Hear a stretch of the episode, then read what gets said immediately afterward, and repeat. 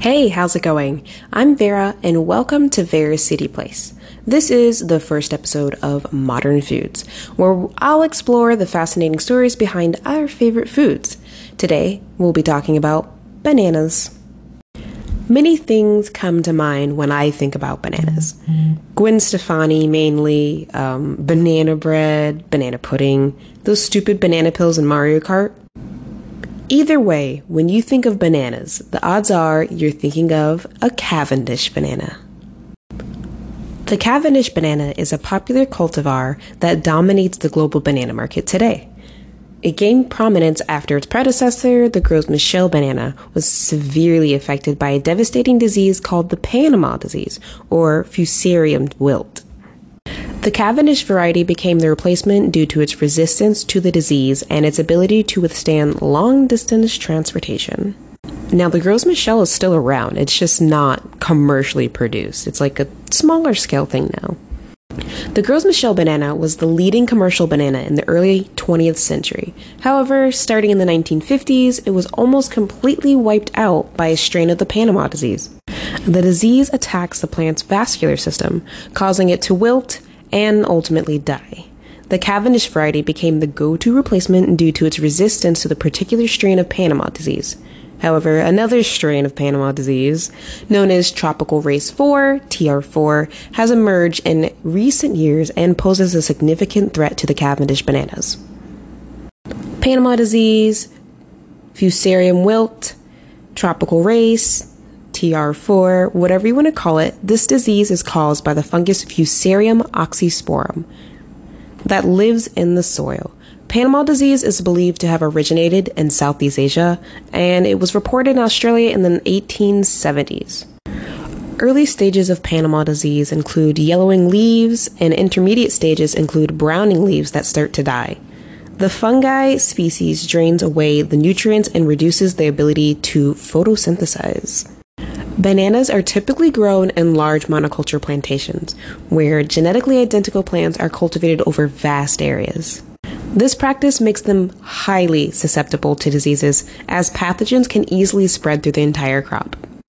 Additionally, bananas are propagated using vegetative reproduction, meaning that they are not grown from seeds, but from offshoots or suckers of other plants.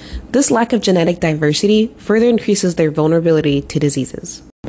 To combat the diseases, researchers and banana growers are actively seeking solutions. One approach involves developing resistant banana varieties through traditional breeding techniques or genetic modification. Scientists are also exploring the use of biocontrol agents, such as beneficial microbes, to combat banana pathogens. They also will be improving agricultural practices, promoting genetic diversity, and implementing disease management strategies to safeguard banana crops. In Australia, scientists have developed a genetically modified Cavendish banana named QVAC 4 or QCAV 4. This banana is resistant to Panama disease, the TR4. It is not likely we will see the banana in stores soon since it's genetically modified, but as of May 21st, 2023, this banana has been sent for approval, and if approved, it will be the first genetically modified fruit approved for eating and growing in Australia. The Honduran Foundation for Agricultural Research, FHIA, also developed banana hybrids that resist Fusarium wilt, diseases that have devastated banana crops in several parts of the world in 1980, and it's doing the same thing in 2023 to our boy, the Cavendish banana. Bananas also play a vital role in economies and diets worldwide. They are a significant source of income for many tropical regions and a staple food for millions of people. The challenges they face highlight the importance of biodiversity, sustainable farming practices, and ongoing research to ensure the resilience and longevity of the beloved fruit. I have some fun facts to add on to the end of this episode. The artificial banana flavor most commonly used in candies and other products is based on the flavor of the Gros Michel banana. When the artificial flavor was created in the early 20th century, it closely matched the Gros Michel banana. However, due to the replacement with the Cavendish, it tastes slightly different. The artificial flavor no longer aligns perfectly, but I'd like to say that the Gros Michel candy flavor is iconic. just like the banana Laffy Taffy.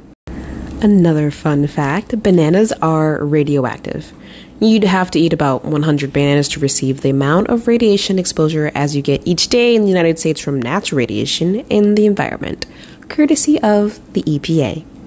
Thanks for listening to this episode of Modern Foods Bananas. Please leave a rating on the podcast and follow me on Instagram at vera.cityplace.